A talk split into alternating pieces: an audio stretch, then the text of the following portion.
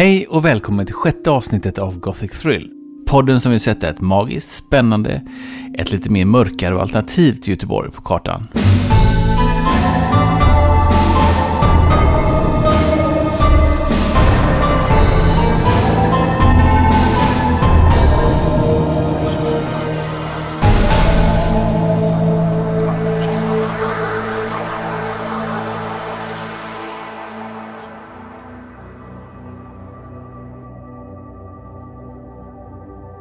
Och välkomna tillbaka till Gothic Thrill avsnitt nummer 6. Vi är tillbaka efter att ha haft ett litet eh, välförtjänt vår och sommaruppehåll men eh, nu är vi tillbaka igen. Jopp. Nu när lagom till det börjar bli höst och mörker och de mörka krafterna kan Ja, hålla på obemärkt. Eller, ja. då, då, då passar det med lite spökhistoria. ja, precis. Ha, har du haft en bra sommar? Eh, ja tack. Mm. Det tycker jag. Det har väl varit helt okej. Mm. Ganska lugnt så. Vi har varit lite små turer i Helsingborg och Köpenhamn och lite små. Vi ska två veckor till Nerja snart, till Malaga. Ja, det är synd om det. Eh, så att jag ska till Malaga förresten. Du, jag har snart. bokat resa till New York. Ja, ja. Så. ja. Ja, ja. ja. ja, jag har också varit i Helsingborg. Eh, bland har annat. Och Varberg och haft många veckor ledigt och varit hemma och fixat med huset. Så jag är eh, utvilad och nöjd och glad och sugen på att podda igen faktiskt. Mm. På tal om sommar. ehm, jag, satt, jag satt hemma och tittade igenom listan med noveller som Mm. vi har kvar då. och där har, det finns en där som heter På andra sidan sjön. Eh, som jag först tänkte vi kunde ta nu. Nu, nu Ja. har vi lite annat idag som vi återkommer till då. Men eh, Annars smått och gott. Yes. ja, m- lite Huckleberry Finn-aktigt äventyr Mm. och lite annat. Men, men på tal om sommar och sjö då. Mm. Eh, Jag kommer att tänka på en ganska fasansfull. Det var en av mina värre dagar. Mm. Och dina med kan jag tänka mig. Jaha. När vi var ute med båten utanför eh, Fjällbacka. Nära Ja. Dannholmen någonstans där. Ah. Ja, jag är Eh, med. Sneseglare. Sen är Du, fatt, du fattar. Jag fattar. När var detta? Eh, jag, jag vill ju att det ska vara på 80-talet men det var tydligen 78, 79. Ja, då var jag Så förskräckligt gamla är vi nu. Sju, åtta år då, typ. Ja, något sånt. Något sånt. Eh, vi det kan väl dra läskigt. den. Den är ju Ja. ganska... Det är ju som en skräcknovell. I sig, ja. Ja. Ja, den här ön vi eh, var på, där kunde man, vi hade en sån liten eh, röd trä, eller mm, plastjolle ja, med två hästars motor på. ja. Och med den så kunde man Dinge åka. heter det. Dinge ja, röd dinge. Fem knop om ensam i båten. Ja. Nej men den kunde man ju åka runt den här ön för man, det var lite sånt eh, sund som man kunde komma emellan med den lilla jollen. Så man kunde åka runt det hela var en, en natur obebodd. Ja, en obebodd. Och du och din kompis Niklas Lauda var det va? Niklas Tenander ja. Niklas Trenander. Ni var ute och surfa och det började bli lite kvällning och jag skulle åka runt och hämta er tror jag. ja jag, jag minns ju inte att det var så mörkt. Det, Nej, det var här nog måste inte. tagit en jäkla tid. För jag minns ju inte att det var mörkt när vi gav oss ut. Nej men det var nog inte det, men det var ganska långt och det började mojna på kvällen. Ja, Så du det sa, på- nu får och hämta Dennis och Niklas sa... ja för jag hade ju... Jag, och, vi började surfa och tänkte att det vindsurfa då. Och, Ja. och tänkte att det, det här är ju nästan idiotiskt när det är vindstilla. Men Ja, vi stack iväg. Jag kom en bit tills jag insåg att nej det, det här går ju inte. Så jag, jag vet inte om jag simmade tillbaka eller lyckades kryssa tillbaka i Ja. alla fall. Men Niklas han skulle ju prompt runt den här öjäveln då. och eh, vad du inte visste, vi kan ta det från din sida alldeles strax. ja, Men vad du inte visste då att han, han kom halvvägs tror jag. ja, Eh, och gav upp. ja, Så han... och- då vet jag att det var mörkt han berättade. Det började mörkna då för han tappade de här lattorna, sån där Ja, det, stag i seglet om man säger så.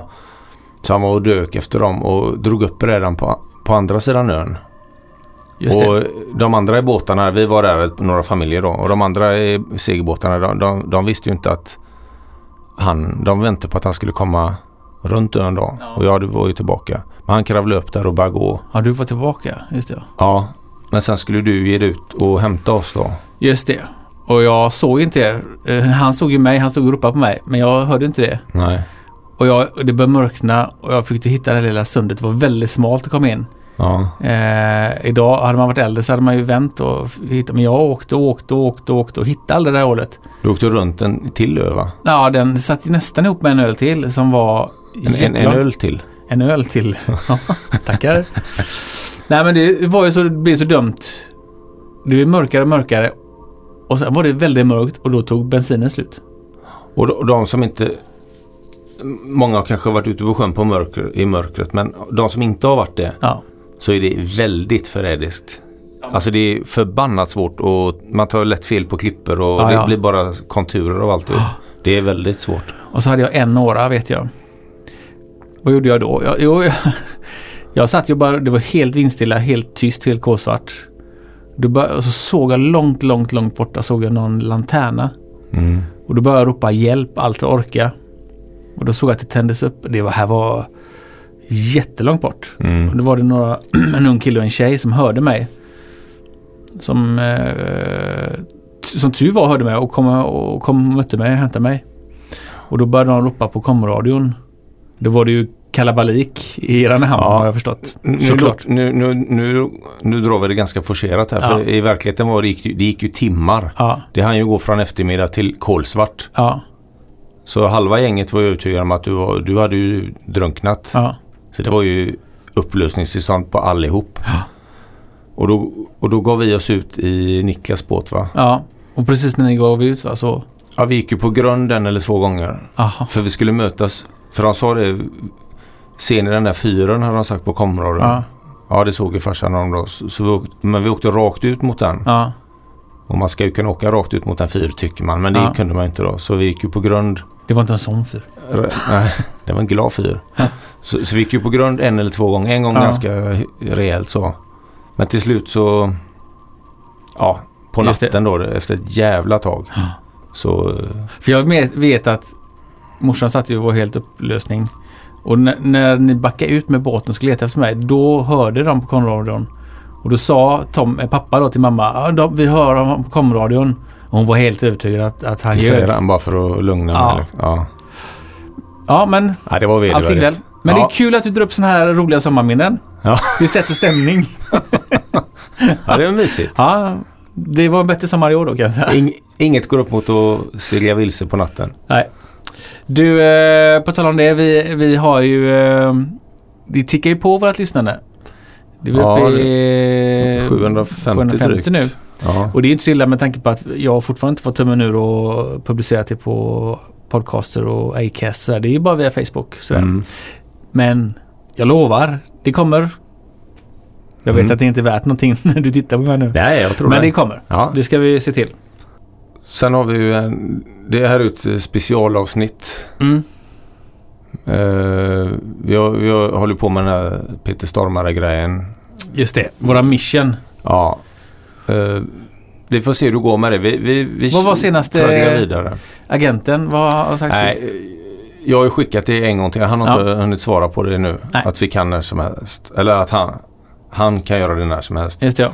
Så vi... eh, förhoppningsvis kan vi återkomma nästa gång. Om det står det still då så får vi se hur vi gör. Men Ja. vi får se. Vi är bestämda men trevliga. Ja. Men vi har ju en Mm.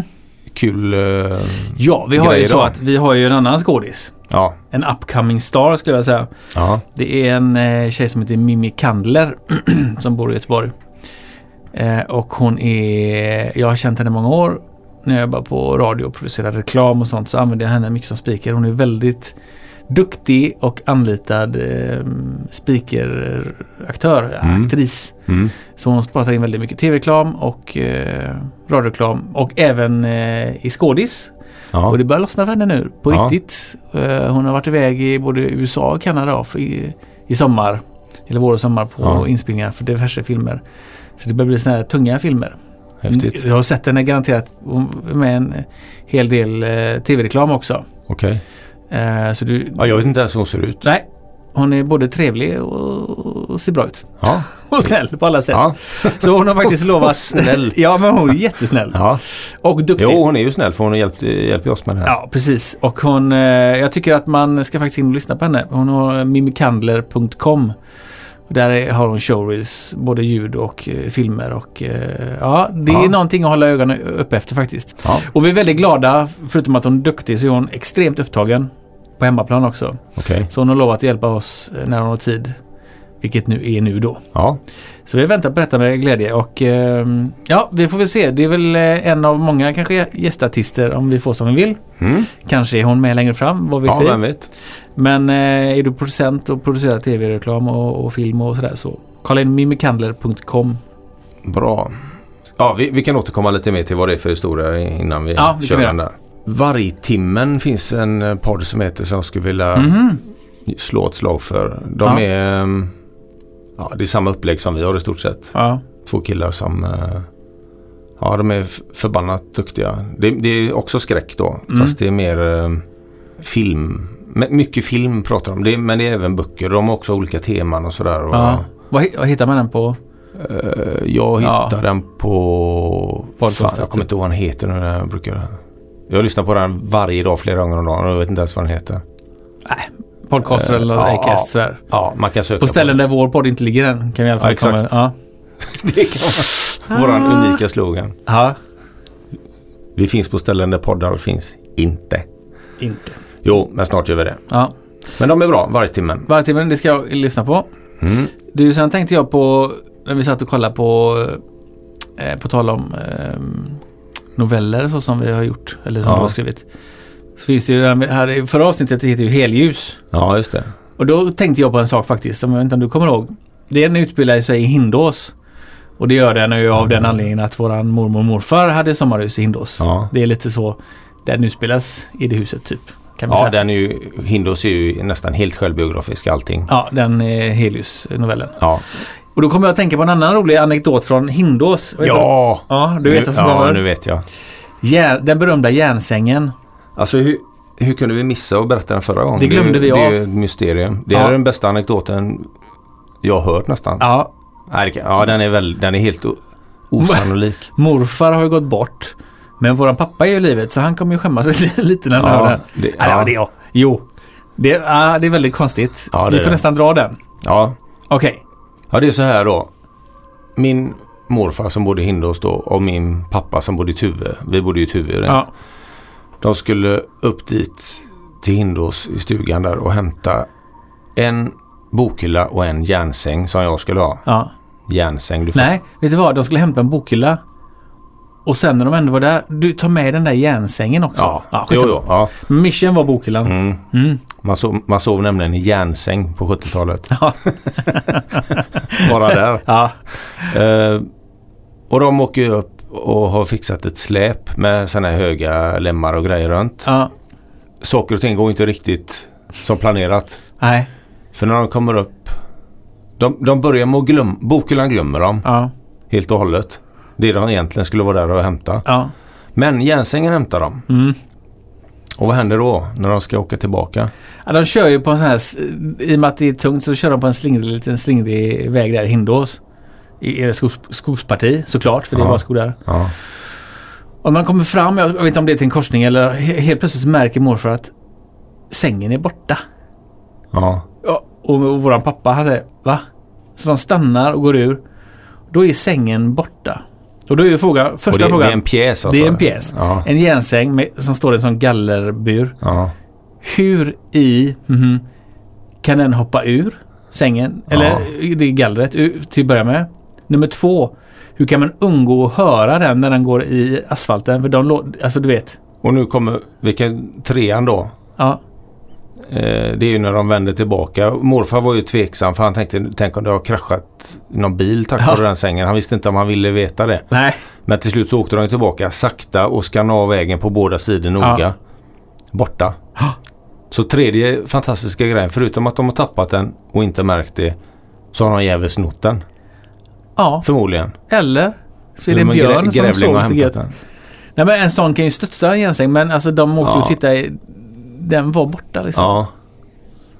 Det, det är både Jola Bero och Helan och Halvan på en gång. Våran mor, Så de- så de mamma, kom hem tomhänta? mamma Jen var ju lycklig när de kom hem. Det, första kom de hem alldeles för sent för de har åkt och fram- fram och tillbaka. Och sen kommer de hem tomhänta. Ja. Ja, vi tappar järnsängen. Ja, men byrån då? Ja, byrån ja. Hela Malmö. Ja, den är fantastisk. Ja, Ja. Den, den bygger på Pappa Tommy, eller hur? Ja. Mm. Okej, Eh, eh, dagens, dagens avsnitt. dagens avsnitt. Den är ju Eh, faktiskt eh, ga- nyskriven, eller hur? Mot många av de andra. Ja. Den är senast skriven. Ja, ja den är nog fan senast skriven. Ja. Ja. Jag kan eh, bara snabb uppdatering på tal om skriva. Ja. Då, att eh, Romanen börjar närma sig. Mm. Återigen, jag vet inte hur vi, Man kan ju göra reklam för den ändå. Ja. Den, den kanske inte går att läsa här. Ja. Men eh, den blir jäkligt bra i alla fall. Hur många sidor nu då? 270 Ja. sist va? Nej, det är novellsamlingen. Det här Jaha. är romanen alltså. Ja, men romanen ja. Salamanca. Den, den är... Den, jag vet inte hur lång den blir men den blir en bit över 200 i alla fall. ja. Eh, Sista 70 sidor kapitlet. kanske det var. Ja, Ja. samma. Salamanca. Ja, Mm. det, det är snart bara ett kapitel kvar. Mm. Och den är ganska... Ja, den känns jävligt bra. Har du tagit några oväntade vändningar när Ja. du skriver? Ja, Härligt. för mig med alltså. Ja, för dig med. Ja. Ja. Och det är kul. Men det, man får sitta och kötta. För det var någon författare som sa det att eh, skriv, skriv, det är med skrivkramp som är elallergi. En del tror att det finns. Ja. Man får sitta och bara kötta va. Ja. Men novellsamlingen är klar. ja. Den vi plockar ur här. Och den ligger ute på mm, olika ställen nu för bedömning. Då. För vi, får, vi får se hur det går Ja. med det. Men, den den, är här, klar. den här novellen idag Den, är den ingår sist- där i. Och den, den, den, den heter Göteborg 2. Ja, Och det är en... upplägget är... Ja, det är en spin-off. Det är så här att om ni, ni som inte har hört Göteborg eller glömt Ja. av för mycket av den. Vi, vi hade ju med den i något avsnitt vilket Ja. det nu var. Bland de första tror jag. Ja. Eh, ni, ni kan pausa nu och gå tillbaka och höra på den. Ja, innan den här. Ja, Man är bekänt av att... ja, ska jag bara vänta lite. Så, är ni tillbaka? Ja. Ja. Ja. Det här är alltså en, ingen fortsättning men det är en spin-off. Ja. För det hände en grej i ettan. En demonbox och bla bla bla. Mm. Eh, men det, det flöt i land någonting på Hisingssidan också. Så Älven har ju två sidor. Ja, så det var inte slut där. Mm. Så eh, Det ser vi fram emot. Ja. Lyssna. Och denna gången har jag ju inte läst in den själv. Så nu ska det bli kul att njuta av eh, Mimmis vackra stämma. ja, det ska bli intressant. Ja. För mig med. Det är jättekul att höra någon annan Ja. höra det utifrån. Även när du gör det. Ja, Göteborg 2 är det dags för idag. mycket nöje. Hörs vi snart igen. Det gör vi. Ja, hej. Hej!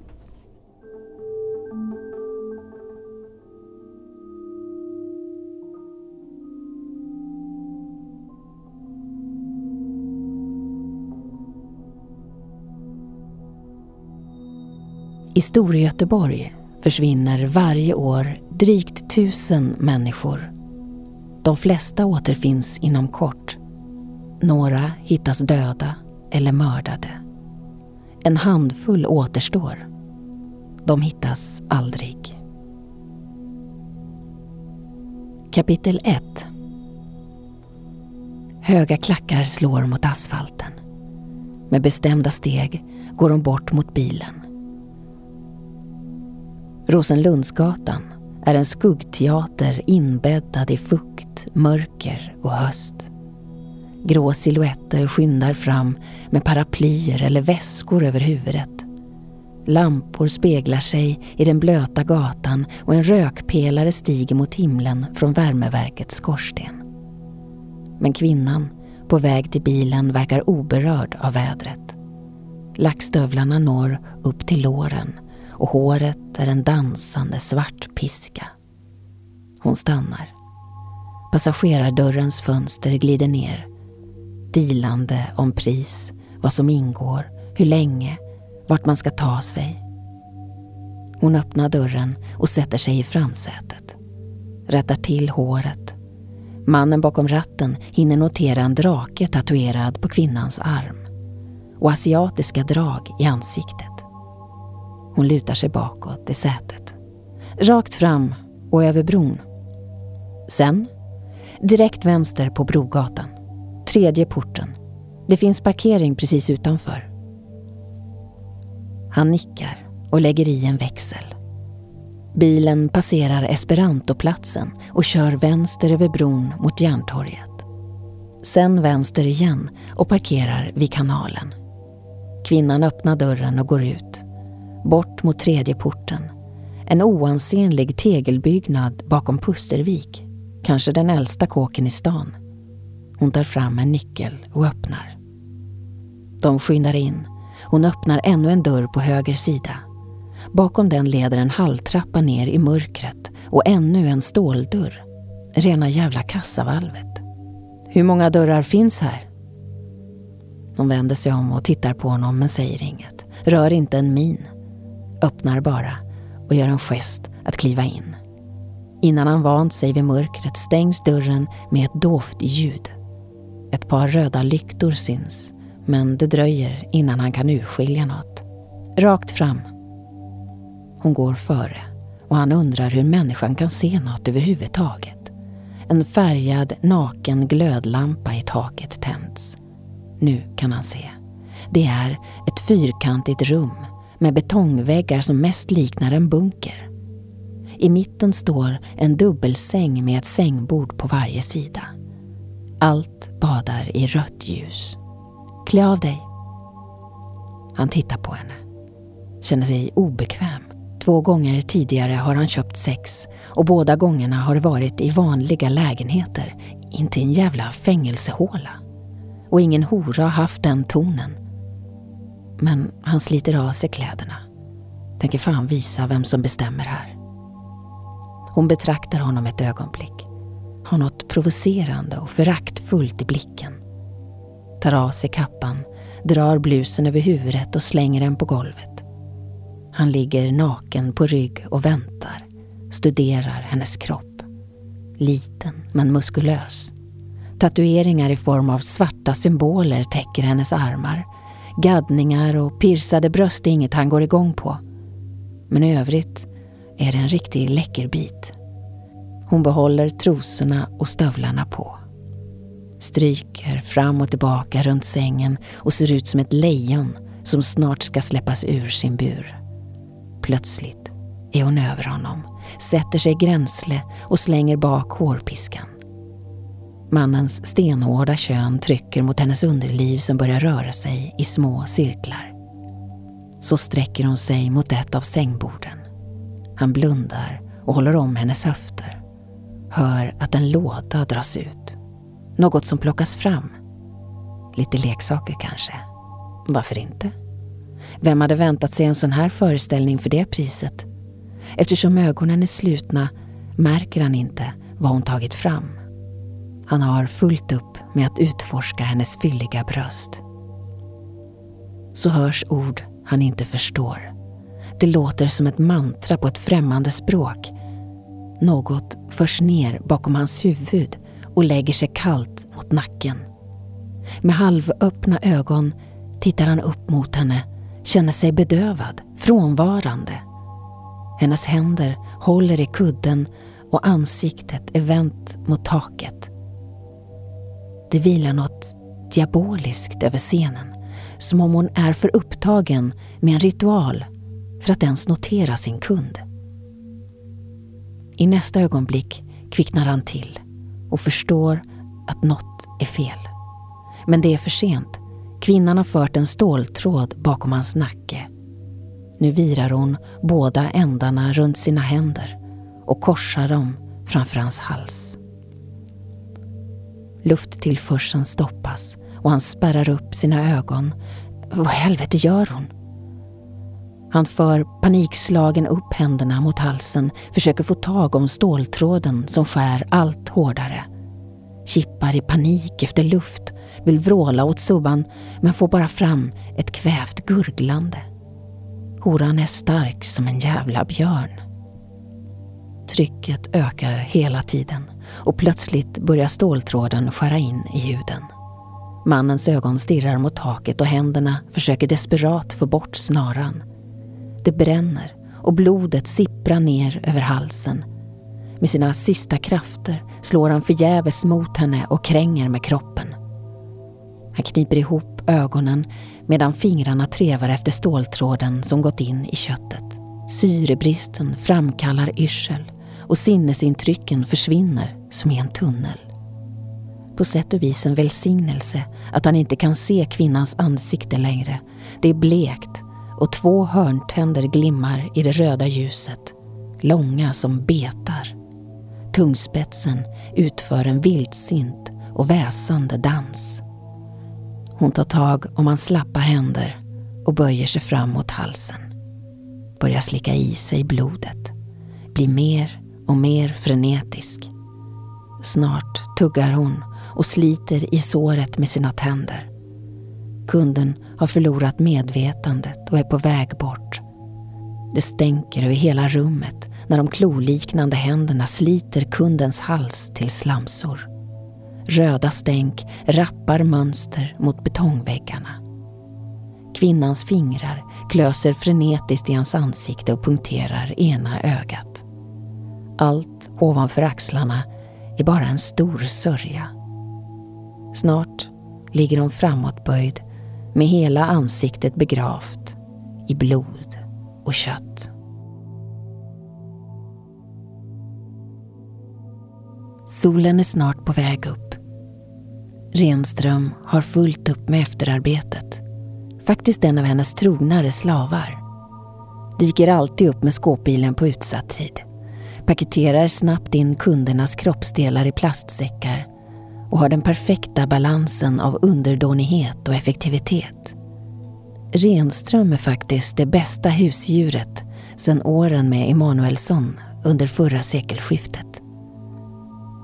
Snart sitter hon där ensam och tittar ut mot himlen. Ännu en förbannad gryning på väg.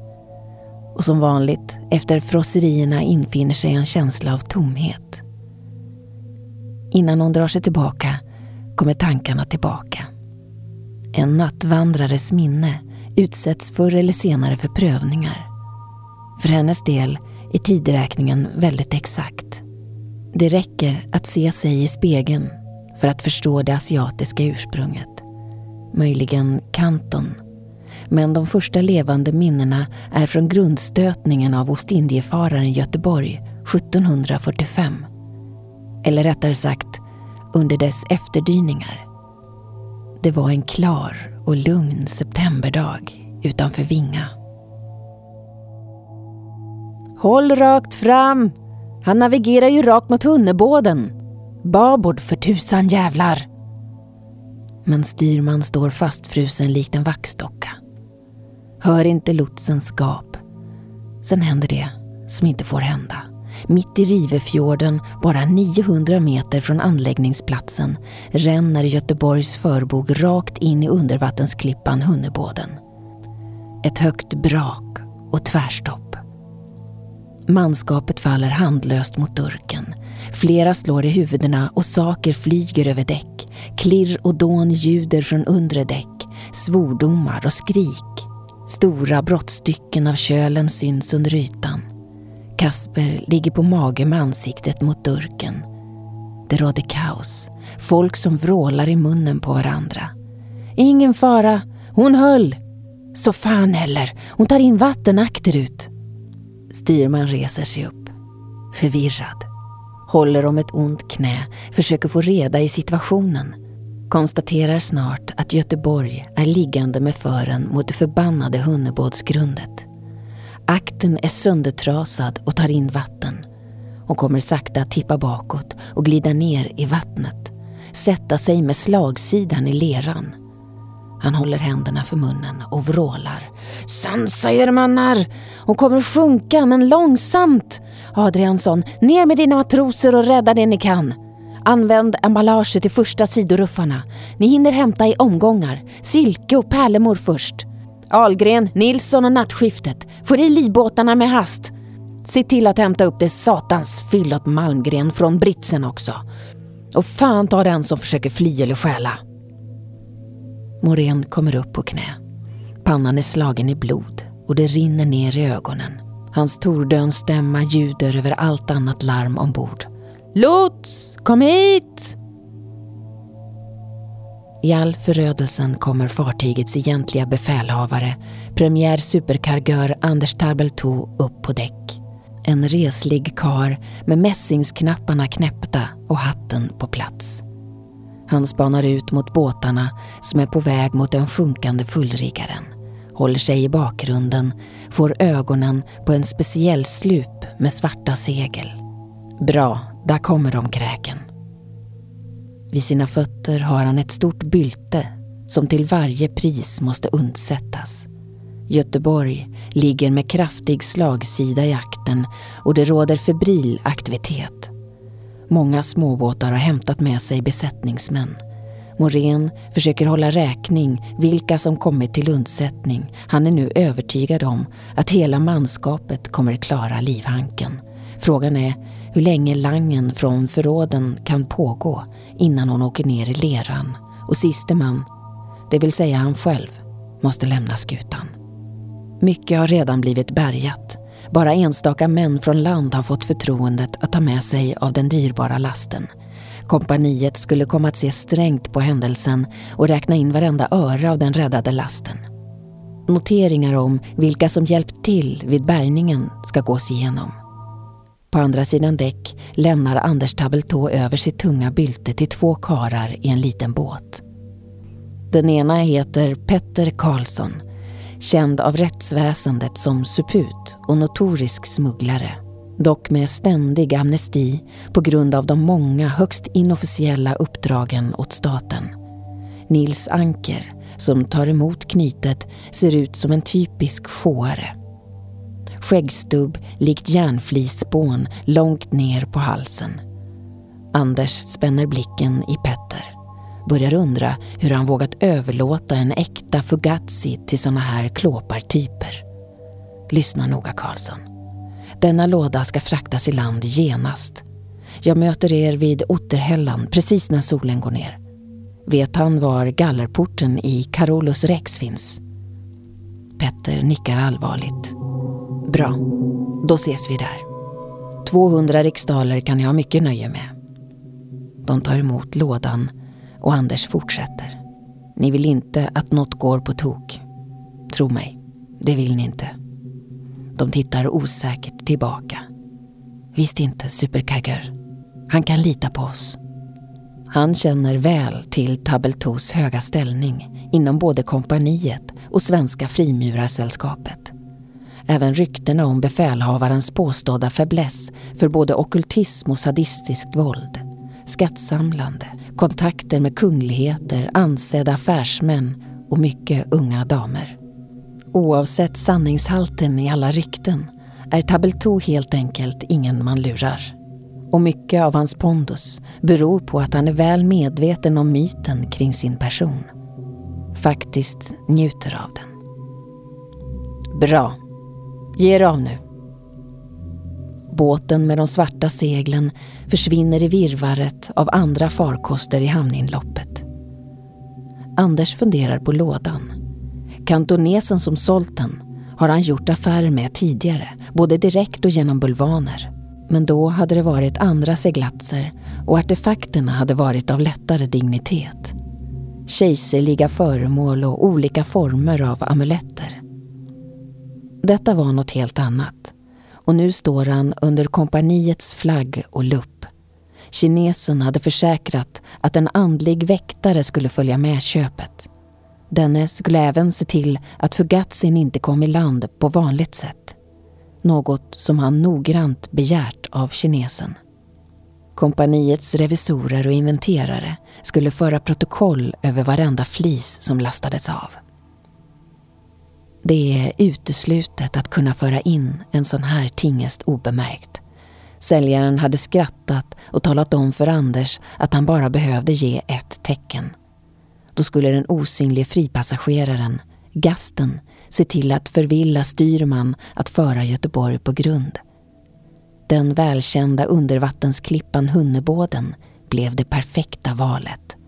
Läget så nära land var perfekt han vågade inte riskera att båten sjönk med man och allt ute till havs.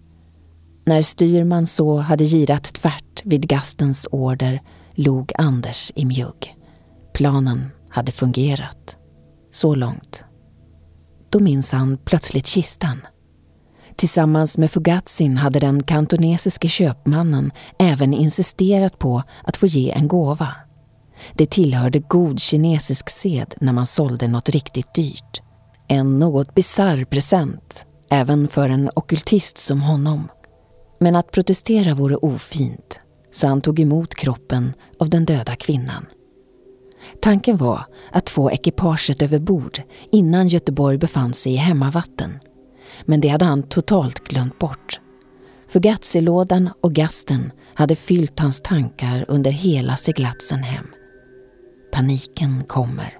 Kompaniet kommer undra vad en mumifierad kropp gör i lasten och fanskapet ligger instuvat på undre däck.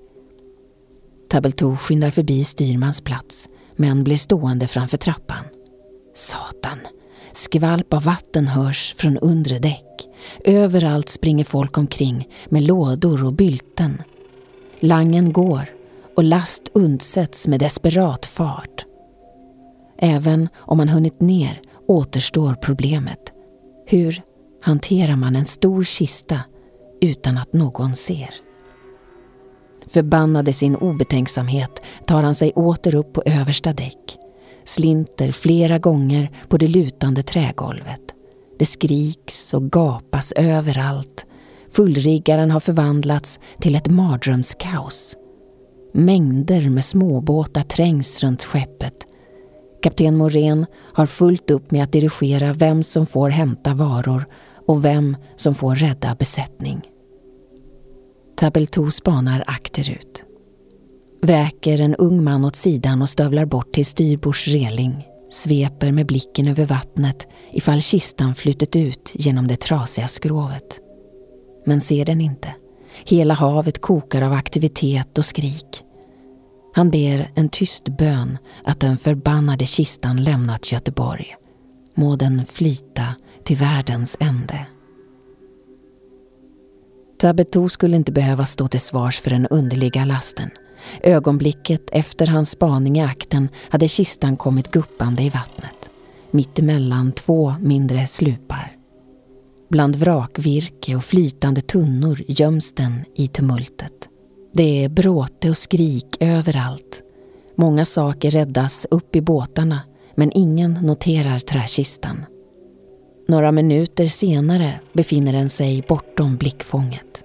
Om Tabeltou just då kikat rakt babord kunde han sett dess övre del skära genom ytan. Bort mot hissingen till. Det kommer dröja ända till skymningen innan den når land. Fören skrapar mot Färjestadens vass exakt samtidigt som Tabeltou stöter sina dolkar i smugglarna under Kungshöjd. Hon är på väg tillbaka. Detta ogudaktiga väsen som färdats över flera hav, fångat i en icke-existens kallad den stora sömnen. Bara dagsljuset kan rå på nattens kreatur och tvinga deras sinne till platser dit inga drömmar når. Eftersom inte ens tid existerar i den stora sömnen vet hon inte hur lång tid som förflutit. Ett tempelområde strax utanför Kanton är det sista minnet. Kroppen rycker i spasmer när kraften återvänder. Fingrar kröks, ögonen öppnas. Det är mörkt. Hon vet inte var hon befinner sig. Hon vet att de befinner sig i en kista, men inte mer. Själva luften talar om att detta inte är Kanton. Allt känns obekant. Ljuden Dofterna, ja till och med vattnet tycks klucka på ett annorlunda sätt. Handflatorna stryker efter lockets insida, känner efter fäste. Så spänner hon sig och trycker till. Med ett brak flyger spikarna upp och kistlocket kanar åt sidan. Med ett väsande sätter sig nattvandraren upp och ser sig om. Kistan har flutit i land bland stenar och vass. På ena sidan den mörka siluetten av ett berg med runda former. På den andra hav i månskensglitter. Omedelbart känner hon törsten. Den vansinniga inre tomheten som hon förgäves försökt fylla i snart två sekler. Hon tar sig ur kistan. Marken är gräsig och kall. Var hon befinner sig är sekundärt. Längtan efter varmt blod tränger undan allt annat. Så frustar något en bit upp på ängen. En häst. Hon slänger undan de blöta hårtestarna från ansiktet och försöker lokalisera den. Där! Hästen står helt stilla med ena bakbenet krökt i vila. Den sover. Hon hukar sig långsamt och kryper fram mot den på alla fyra. Det bultar i tinningarna och tungan känns torr som fnöske. Det brådskar. Yrsel och illamående gör sig påmind. Hästblod är inte optimalt, men det får duga nu. Den frustar till igen och skakar på huvudet. Hon fortsätter krypa fram genom gräset. Hästen kommer inte vakna eftersom nattvandrare varken doftar eller låter. Hennes ögon stirrar fokuserat och munnen öppnas i ett vansinnigt leende. En hörntand glimmar till i månljuset. Ansgar Lind ställer ner brännvinskruset med en smäll och torkar sig med baksidan av handen. Han är jordbrukare som sålt grödor på torget tidigare på dagen. Mest rovor och vete.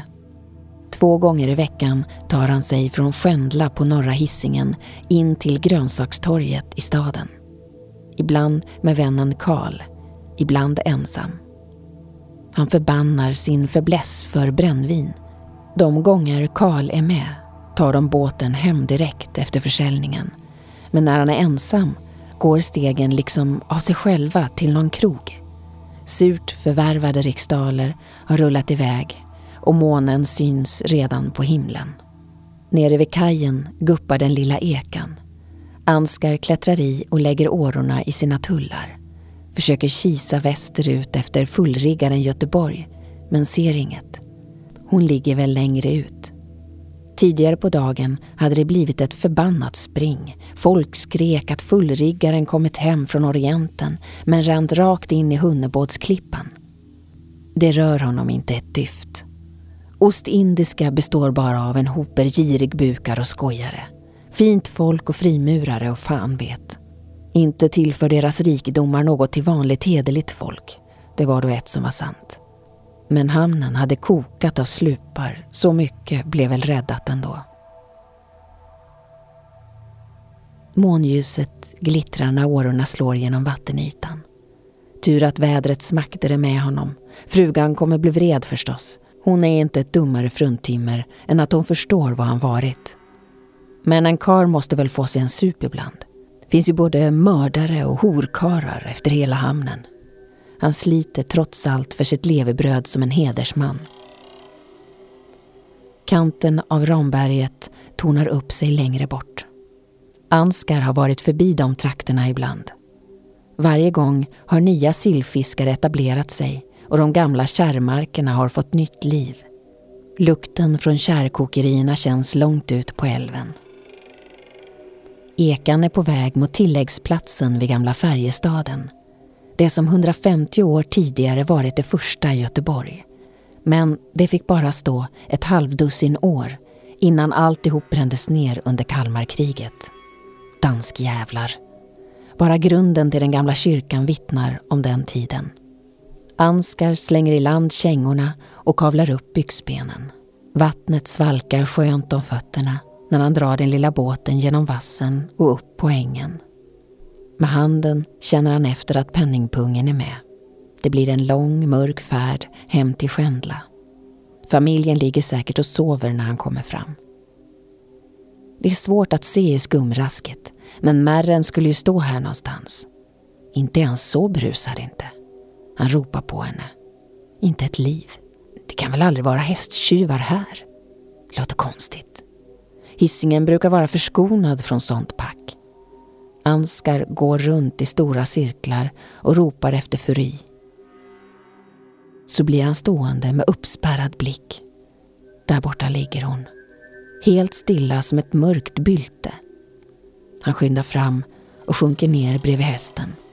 Ska just klappa henne när han rycker tillbaka armen och far upp med skrik. Backar två steg och helt torr i munnen. Framför sig ser han hur Furi ligger på sidan som i djup sömn. förutom att hon aldrig ligger ner och sover. En tung lukt av rått kött och blod hänger i luften. Hela höger sida av halsen är uppsliten och helt söndertrasad. Anskar hör surret från tusentals flugor som kalasar i såret. Med en hög flämtning tar han ännu ett steg bak. Det kippar av blod under kängorna. Han går ner på huk när spyan plötsligt kommer farande. Tankarna irrar runt. Här lever ju varken ulv eller järv eller björn för den delen. Och en människa kan aldrig ha åstadkommit något sånt här. Att riva upp halsen på en häst kräver ofantlig styrka. Han torkar av munnen, reser sig och drar fram kniven. Spanar runt i mörkret utan att se något annat än ängsmarkens konturer. Hur gick det här till? Hur ska han komma hem till gården nu? Ljud färdas långt under stilla nätter. Var det ett svagt plask utifrån älven? Ansgar spanar ut över vattnet som badar i månljus. Tycker sig se något långt borta. Halvvägs över stan. Någon som simmar. Sen slår han tanken ur huvudet. Vem skulle få för sig att simma över Göta älvs kalla strömmande vatten? Hon lägger sig på rygg. Det sparar energi att flyta, låta vattnet bära henne med sig. Blodet sköljs bort från ansiktet och hennes bara bröst. Hon tittar upp mot månen, tom på tankar. Kroppen fylls åter av kraft efter allt hästblod. Hon minns allt så tydligt. Älvens kalla vatten, vilsenheten, vistelsen i Göteborgs tunnlar och kloaker, all mänsklig boskap hon levt på. Det fanns inget intresse av att sprida vampyrsmittan.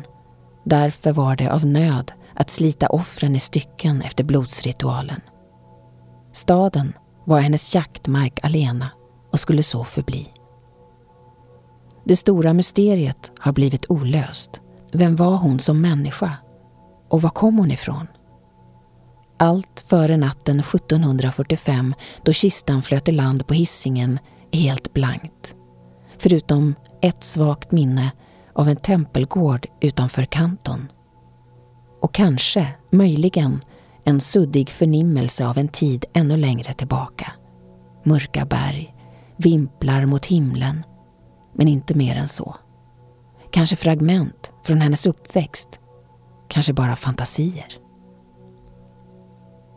Solen lurar bakom en rosa horisont. Snart dags att dra sig tillbaka. Renström jobbar för fullt med att ta hand om hennes kund. Det som är kvar av honom. Hon lutar sig mot fönsterbrädan och fler minnen dyker upp. Länge trodde man, naivt, att Sverige skulle klara sig från koleran som redan drabbat grannländerna.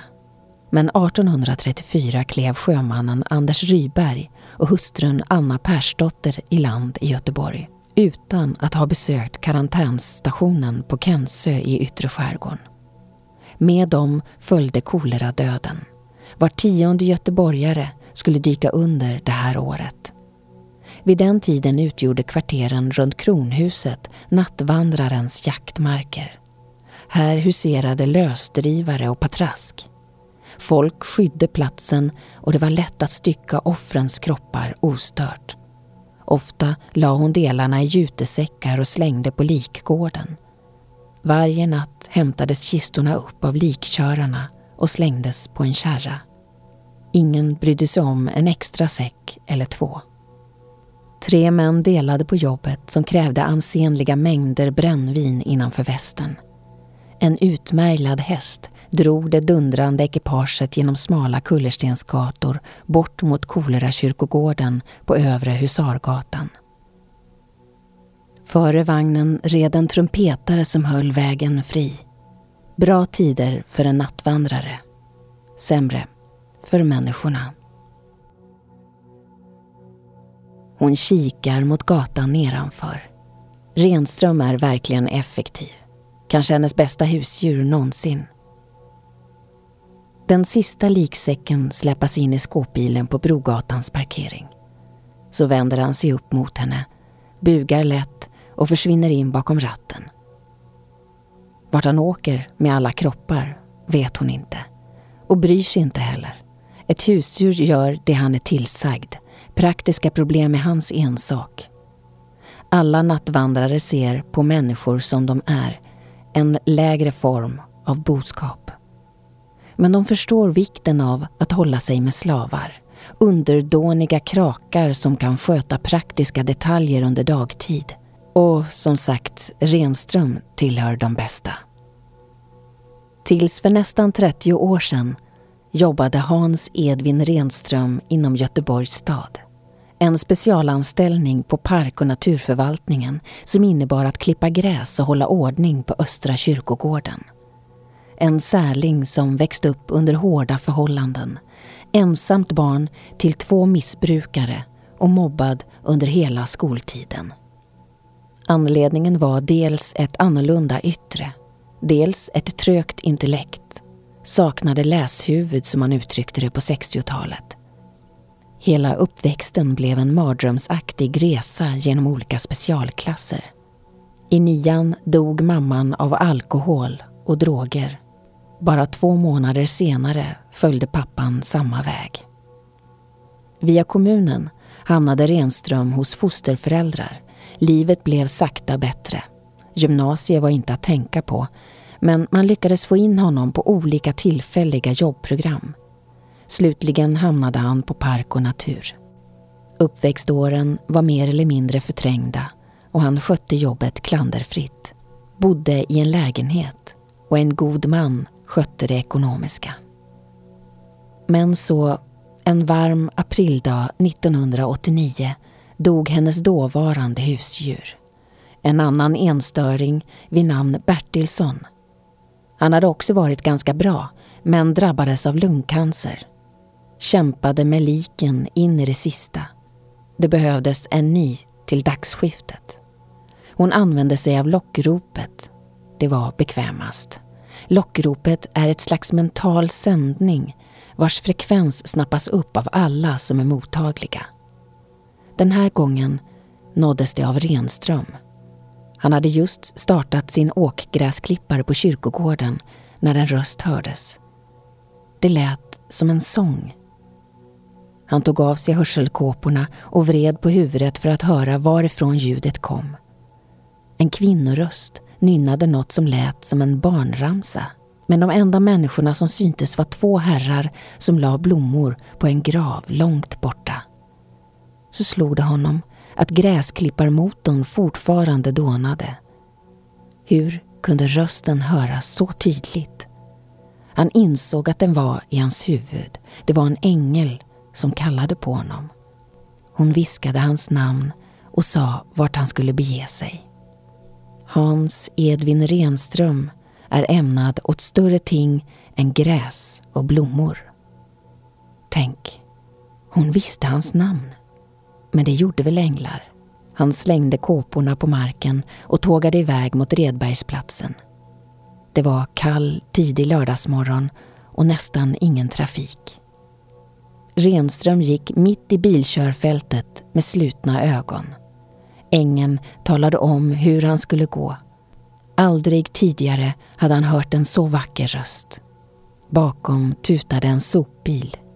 I sista stund väjde den runt honom och fortsatte. Renström vek inte en tum. Märkte inte ens lastbilen utan fortsatte spatsera med slutna ögon. Promenaden fortsatte förbi Olskrokstorget och två gånger till höll han på att bli påkörd. Ängen berättade att hon behövde hjälp av människor ibland och han var den bäste. Leende fortsatte han över bron och nerför Friggagatan. En tidig joggare fick syn på honom i höjd med Odinsplatsen, sprang i fatt och försökte få kontakt. Men Renström knuffade bara bort honom och fortsatte in mot centrum med ett brett leende. Vid Brunnsparken hade han fortfarande inte slagit upp ögonen en enda gång. Hon satt och väntade i källaren på Brogatan.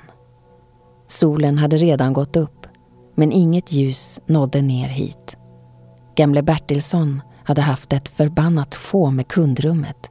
Först skrapat ner allt till betongen. Sen monterat upp specialbelysningen. Blodstänken från hennes kunder gick inte att spola bort helt och alla med ögon i skallen skulle vänt i dörren. Men det röda ljuset dolde effektivt alla spår.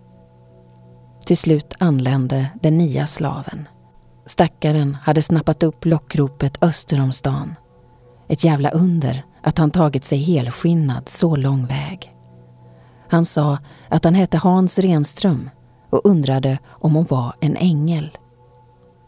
Först befarade hon att killen var alltför trög men insåg snart att detta var ett perfekt husdjur. Lagom korkad för att gå in i det hypnotiska tillståndet. Tillräckligt slug för att göra sitt jobb. Larmet om hans försvinnande kom först på eftermiddagen. Gruppchefen på Park och Natur upptäckte gräsklipparen som fortfarande stod med motorn igång och hörselkåporna slängda i gräset. Ingen hade sett honom försvinna från kyrkogården. När han inte heller återfanns i hemmet larmades polis. Renström blev ännu en siffra i statistiken över försvunna. Sådana som ibland hittades levande, men oftast döda. Han tillhörde en okänd tredje kategori, levande död. På Brogatan gör hon sig redo för den stora sömnen. Det sista ljudet som når hennes öron är Renström som startar skåpbilen och försvinner iväg. Göteborg vaknar till liv. Folk slevar i sig fil och flingor, tidningar delas ut, måsar tjattrar över hissingens förstenade lyftkranar. Trafiken på Älvsborgsbron tätnar för varje minut. Lastbilar och pendlare på väg mot Volvo. Mitt emellan två långa tankbilar kör en svart skåpbil. På sidan syns en logotyp. Renströms dagskift.